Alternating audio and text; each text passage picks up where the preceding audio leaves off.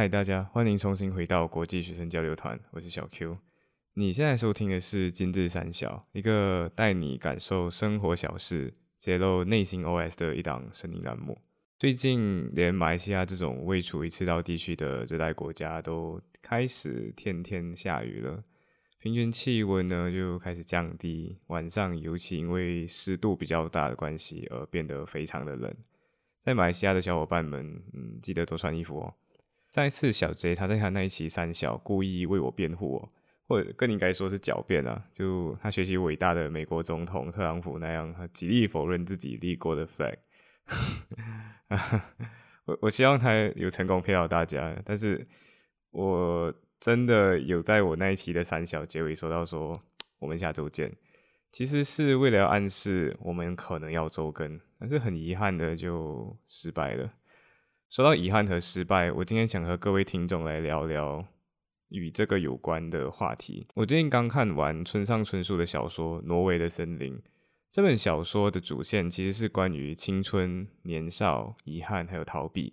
当然还有一些关于性爱的描写啦。但是读完这本小说，放下书的那一刻，我感受到的是一种疗愈感，因为我知道我的少年已经渐渐的离我远去了。所以今天的三小分别会用这三个月以来的三件小事，分别代表致青春、致年少，还有致永远的少年。第一件事情是这样子的：Facebook 不是有回忆提醒的功能吗？它会提醒你几年前的今日，你曾经发表过什么样的贴文。对，所以二零二零年的十一月七号，也就是 Seven Eleven 非常好记的那一天。Facebook 提醒了我，我在五年前，也就是二零一五年的 Seven Eleven 那一天，是我还有小 J，还有我们的最强设计师 YC 的高中毕业日。我原本以为我在那一天如果不逛 Facebook 的话，就可以逃掉那一届同学开始集体回忆自己的青春，也就是那种集体潜意识。我以为我可以避开这一切的。可是没想到，在 IG 上也是各种快拍开始刷屏自己五年前的今天，我们这一届人高中毕业了。我我不晓得青春对于你而言到底象征着什么样的意义。从个人发展心理学的角度来看，青春期是一个人从孩童的阶段渐渐过渡到成年人的一个时期，是一个渐渐走向社会化的过程，但。排开这一切客观的条件，当我们开始回忆起青春的时候，你究竟脑子里第一个浮现的会是什么？我们现在暂停五秒钟的时间，让大家来思考、感受一下。好，时间到。这个回忆的结果，其实和当下的你有着什么样的兴趣，位处于什么样的大环境，都是会有关系的。我自己感受到的是无尽的懊悔，还有一些本应该可以避免的失败。我就仅仅捕捉五年前，也就是二零一五年十一月七号这一天的毕业典礼好了。依照惯例来说，这一天本应该是一个特别开心的日子嘛，和好朋友留下自己青春时代最巅峰的颜值在照片里面啊，照片里面的女同学有着最吹弹可破的脸蛋。然后会有学妹找你拍照，那一天应该是十八岁的生涯里面最有少年感的一天吧。但是回到我身上，那就不是怎么愉快的一天了，因为那一天我和我妈在毕业典礼的礼堂外吵了一架。当时吵架的原因大概是因为她觉得这个拍照姿势不太好看，那个角度不好看，所以她想要重拍。而我站在大太阳底下，心情就特别的烦躁不安，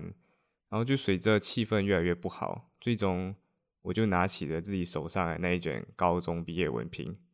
我一气之下就直接撕掉了，然后我就离开现场，跳上自己的车去大吃大喝，留下一个烂摊子在现场。所以在技术上而言，我其实是一个没有高中文凭的人。其实现在回想这件事情，你会发现到我妈虽然说话方式确实也令我很烦躁啊，可能是语气不对，呃，也可能当天的太阳真的很热。但也有可能仅仅是她想要留下一个最美的照片，让以后回忆起来可能会开心一点吧。我最近刚读完存在主义哲学家萨特的作品《No Exit》，嗯，中文应该是翻作“间隔”、“密室”，或者是里头里面最出名的那一句话，也就是“他人即是我的地狱”。嗯，萨特的这个作品内容大概是三个都有污点、都有性格缺陷的人，一起在地狱里共处于一个密室之中。然后他们又通通都出不去。嗯，这个作品里头有大量的对白啊，篇幅其实也没有很长，大概英语的话是英语翻译的话是四十多面，它原本是法语的。我我建议大家如果有空的话，可以找来读读看，哦因为非常的有启发。阅读这个剧本的时候，你就会发现到说，这三个人彼此互为其他人的折磨者。也就是这三个人，他们彼此在密室里面争吵、追逐、勾心斗角，甚至是相互殴打、厮打这样子。但是相互折磨的原因，其实可以归纳成三个点。第一个点就是，如果你不能够正确的对待他人，那他人就会是你的地狱。从这个角度来看，如果你自己就是那个恶化自己与他人关系的原因。那你就得承受这犹如地狱般的痛苦。在那个时候，我和我妈就是沟通不良的两个人，但是我们两个都没有意识到自己是那个败坏关系的罪魁祸首。我们在下地狱之前就已经给予活着的自己和他人、其他的人那种地狱般的痛苦了。第二点的话是，如果你无法正确的看待他人对待你的偏见，那他人的偏见。就会是你的地狱。在毕业典礼的那一天，我就是把我过去自己对我妈妈的那种负面的情绪，平行的移动到了他在毕业的那一天所做出的行为，还有他的那些评价。我我在以他过去的这些行为模式来判断说他在毕业典礼当天的心理动机是怎样的。我其实是在臆测他的内心活动，他的偏见。所以在人间地狱里面，我就撕掉了我的文凭，来用作报复他人的举动。在这一点上，我就没有意识到说自己的行为永远是自己要来承担这些后果的。现在回想，我到底有报复到我妈妈了吗？其实是没有的，受伤的还是我自己。就像现在在和你讲述这个回忆的人，就是我，也只有我还活在这个精神地狱里面。第三点是，如果你无法正确的看待自己，那你就是你自己的地狱。简单来讲，如果你总是把出错的原因都归咎于其他人，那你永远都不会意识到自己的过失。我其实我本来也是个把错误总是归咎于他人、社会身上的一个人。我往往会忽略自己导致的因素。这个习惯大概是我在二十一岁以后经历了社会的毒打。我才渐渐的对这个世界有着更清晰的认识。当然，我在在这里强调啊，无论是把错误完全归咎于社会，或者是把错误完全归咎于你自己身上，呃，都是不够客观的。我和人聊天，听人家倾诉情绪的时候，往往会发现到好多人都是这两个极端的其中一极，要么就会完全怪罪自己，指责自己。要么就是怪罪这个世界，还有命运的种种不公平的安排。萨特在这个故事里面提出的隐喻，就是要提醒活着的每个人，只要以一个客观的角度看待自己，还有自己周围的这些关系，你才可能有机会走出自己的地狱。就像我在这里阐述这个故事，其实也是要促进自己与自己的一场和解。我我不会和那个。浮躁的那个少年说：“哎，你不要暴躁，不要跟妈妈吵架，不要做那个叛逆的孩子，不要无事生非。”我不会这样说，我会和这个少年的自己说：“我人在人间，我刚从地狱回来。”嗯，第一件事情大概就是这样子。我们接着说第二件事情。第二件事情是关于我最近数学一对一补习收到的一个学生，他出生于二零零七年。刚好就和我差了十岁，我是九七年生的嘛。他很喜欢发问，嗯，他会问我一些和数学无关的问题，比如说他会问我啊，老师，你知道虚拟偶像是什么吗？他会问我，哎，你对于虚拟偶像有什么样的看法？呃，这个 defect 的换脸技术会不会有伦理道德上的这些问题？他会问我对于印度女权的看法，会问我美国总统为什么不是直选，然后会问我什么是民主。啊，当然，因为我是教数学的，又因为说我会见到他是为了要准备他的年末考试嘛，所以我就没有太详细的去介绍和讲解这些非数学类的问题。又因为有些观点，我不知道这个学生会不会回去之后和父母去谈起，所以我都只是稍稍回答了一些比较中规中矩的看法。但是我可以确定的是，这个学生是一个有关注时事新闻的人。并且他很有可能身边没有多少可以有这种双向讨论的人，还是他心里早就有一套答案，只是他想要找找同温层和认同自己的人。我从他的好奇还有期待我的回答可能会是新颖的，会让他眼前一亮的这个眼神当中，我其实看到了当年的我自己，一个早早的就发现到自己很可能难以和同龄的人。好好的聊想要聊的话题的那种孤独感。我想起自己在十年前，也就是十三岁刚上初中一的那一年，我遇到一个长我十岁的人，可能是一个八七年出生的人吧，就是刚刚毕业的大学生。我会怎么看待这样的一个大哥哥大姐姐们呢？我能够看懂这个大学刚刚毕业、刚刚找到工作、开始上班的那种迷茫还有彷徨吗？我能够看出他们眼神里面流露出的是那种迷茫跟困惑感吗？就像现在我已经二十三岁了，我能够期待自己十年后会有车有房吗？我应该坚定的相信资本主义努力上进就会有回报还有希望的这种神话传说吗？我应该继续深信自由奴役之路吗？以上这几个问题都是十三岁那年的我回答不了的问题。但即便回答不了，我却始终好奇的通过发问来寻找答案和线索。但十年后，二十三岁的我，十年已经过去了，我依然不知道答案。但变化的点是，我会透过行动来证明自己对世界的设想是对的或是错的。我只是不知道自己三十三岁那一年会不会通过这些经验实践，总结出一个真正的答案。又或者，这些答案其实很有可能只是自己一厢情愿的偏见罢了。说到这里，我感觉那个氛围好像有点像伤仲永。现在回想起来，自己中学时代学过的伤仲永这篇课文，很有可能只是作者在悼念自己，有些少年时代才会有的重影，就在我没有意识到人生很短暂之前，就被我给错过掉了。我或许终于懂得了自己在十三岁的那一年。从这些大哥哥大姐姐们眼神里看出来的那种悲伤或者哀伤，究竟是什么东西的？我终于懂得了，他们生命貌似已经有一些东西早已经失去了，像孩童，他们失去了童真，可是却没有变成大人。说到大人，嗯，我们就不能不提长大这件事情。所以第三件事情，我想要聊聊荣格心理学的一个概念，叫做“永恒少年”或者“永远的少年”。大概的意思是说，有一群少男少女，在人生应该成长为大人的阶段的时候，他们拒绝长大，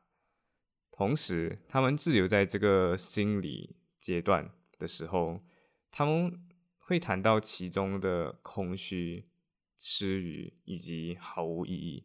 这些永恒少年忽略了成人生活的其他面向，经常会表达过去孩童时代的生活才是真正的理想生活。他们充满艺术家气息，他们会认为其他的生活都只是追逐利益的空虚表象。他们会觉得大人的生活就是失去人的真实性。但是荣格他认为，这是因为永恒少年们他们还没有找到。真实生活跟成人生活之间的那个桥梁，